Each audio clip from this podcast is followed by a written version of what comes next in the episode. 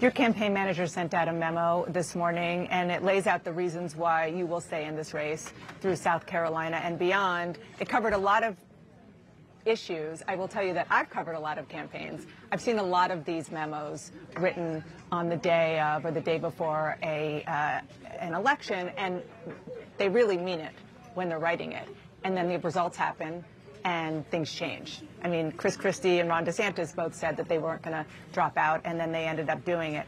What assurances can you give voters in South Carolina and beyond that you're in it? That the tape that you talk about that you want to run through is months away. I mean, we just put down a $4 million ad buy in South Carolina. I mean, we have been running a very um, smart, strong campaign. We had 14 candidates. It's now down to two. That's not because I was lucky. That's because I was outsmarted the rest of them and outworked the rest of them. We're going to continue to do that. You know, everybody's waiting to write my obituary. I don't know. You go from 14 candidates down to two. That's not an obituary. That's somebody who's a fighter. That's somebody who's not given up. That's somebody who believes in America so much that will put away what the media class and the political class is saying and say, look, we're going to get this done for the good of the country and watch us do it. You're, you're not going to go there, like, for example, double digits. If you lose by double digits tonight, I mean, I don't even want to talk about numbers, and I don't think okay. y'all should either. The only numbers I care about is are people getting out to the polls. And what we saw today, people are excited to get out and vote. I mean, look at the fact that the conservative union leader endorsed this. Look at the fact that, you know, the first six votes in the country mm-hmm. that happened in Dixville Notch all six came to us. Not part, not one, all six came to us all of those things are wins. I look at the wins. I don't look at the obstacles. Because if you look at the obstacles, you're never focused on what the end game is. The end game is how do we go so strong that not only do we take care of this primary, but we go and we win a general so that everybody can start to get back on track. We've got to focus on the issues that matter, not about whether a poll is saying something or not. Governor Sununu, you were just on another network and you said some pretty tough stuff about Donald Trump saying that uh, he is not the Donald Trump of 2016.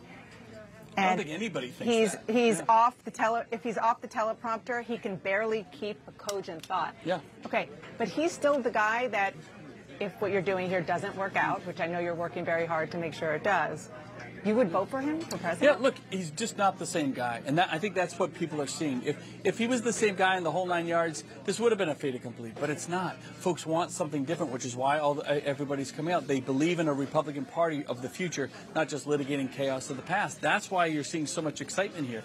And again you know, if the argument is, oh well, if Trump, you know, wins in New Hampshire, I guess this is done. Well, if Nikki wins here, is Trump done? Is that the, is that our is that our, our argument? No, of course not. Look, New Hampshire's New Hampshire's biggest opportunity in every four years is to winnow down the field. We did that. Nikki did that. I mean, Nikki did that even before we got to New Hampshire. And so these first three states are to make sure that America knows their options. 47 others to go. And it's the voters, not the media, not Donald Trump, not even Nikki Haley. It's the voters that will decide who leads this party in this country. Yeah, that we definitely all agree on. It is completely up to the voters, but you have to make your case to them. One of the things, just kind of bouncing off of what you said about that he can't even read a teleprompter without giving a cogent thought, um, you keep saying over and over again that Donald Trump is too old to be president since he confused you with Nancy Pelosi. You've also been noting that he doesn't have the cognitive ability, you don't think, and that chaos, chaos follows him. But do you think that he is fit to be president? I think that he's fit, but what I'm saying is, do we really want two 80-year-olds to be our options when we're talking about president? And that's not being disrespectful. It's the fact that we need somebody that's going to go eight years ready, fully focused to do that. Neither one of them can say they can do that, right? One, because Trump can't run longer than four years. But two, is that really what we want to do when we've got a country in disarray and a world on fire that we're going to do that? So what I'm saying is you can't say that when you're 80 that you're not in decline. Scientifically, you are in decline, no matter who you are. Yeah, I think he's fit. You can see that he's out there. He's I mean, you know, like, mentally. I mean, look, we've seen him get confused. He was confused about me having something to do with keeping security away from the Capitol. I clearly he was talking about someone else. He was confused when he said that Biden was going to run us into World War II. Clearly, he meant World War, World War III. This is more of a, about have you heard a vision from him on where he's going to take us in the future. You have it. You've heard about who he's going to go against in the past, what vendettas he's going to take care of, but nothing about the vision for the future. Let me just ask you another version of the question of fit, because he was found liable in a civil trial for sexually assaulting E. Jean Carroll. He's under investigation for obstructing attempts to get him to return classified documents that he took uh, from the White House. He's arguing constantly that he deserves total immunity. You think that that conduct makes him fit to be president? If I did, I wouldn't be running. So the the But whole you also focus have pledged to support him and endorse him if you end up not making it. because I don't ever want to see a President Kamala Harris. That should send a chill up everyone's spine. So you think that a President Kamala Harris would be more dangerous than somebody who uh, is alleged to and has been found liable for the conduct that I just described? What I worry about is the media doesn't think Americans are smart enough to see that. Americans are going to look, do they want someone that's tied up in investigations? No, Biden and Trump are both tied up in investigations. That's why they 75% say they don't want to see a Biden Trump rematch. People don't want to have two candidates in their 80s. People see that they both ran us trillions of dollars in debt that our kids are never going to forgive them for. This is about the fact that people want someone who's going to secure the border, bring down inflation, focus on getting education back on track, getting the country moving again. That's the biggest thing. They don't want to deal with the negativity and the chaos of the past. And so this is not personal for me. I don't dislike Donald Trump. I don't dislike Joe Biden.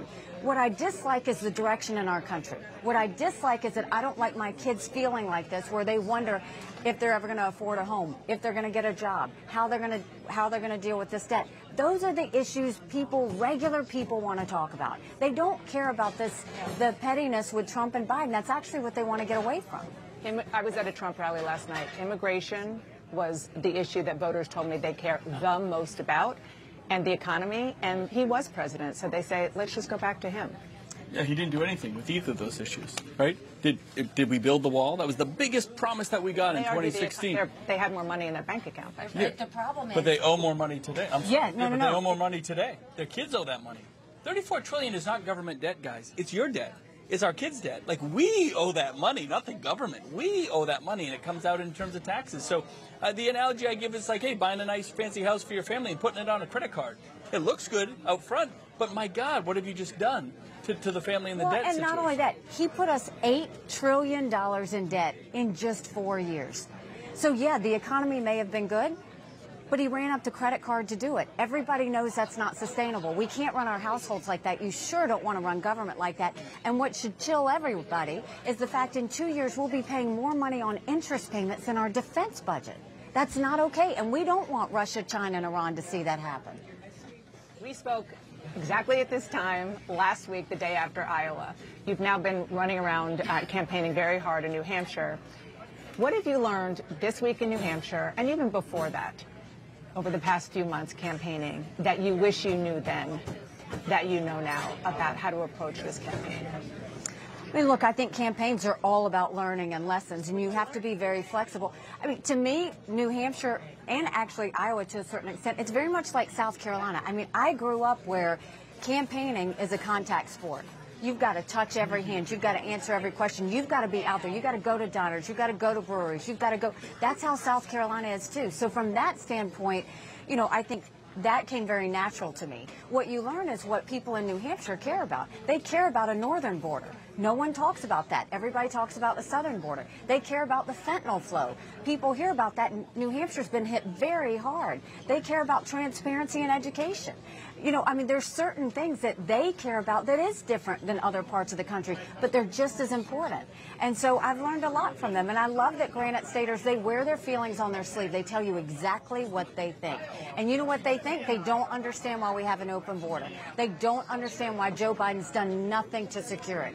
They don't understand why Republicans and Democrats are both spending like drunken sailors when it's their tax dollars. There's a lot they don't understand. What they do understand is they're ready for a new generational leader. They're They're tired of the peacocking, they're tired of the political class, and they want to see something get done. You wish you got in this race? Oh no, Uh, I, I can't. Look, I have a lot of energy. I've never met anyone that can keep up with me. I can't keep up with her. I mean, I'm, I I can't tell you how impressed I am. The fact that she hits the last en- the last event of the day with the same energy, enthusiasm, spending the time with the voters as the first one. She's the last one out of the room. I love that about her. She just wants to connect with people. Thank you both for stopping by. Thanks so much. Nice surprise to see you. Appreciate it.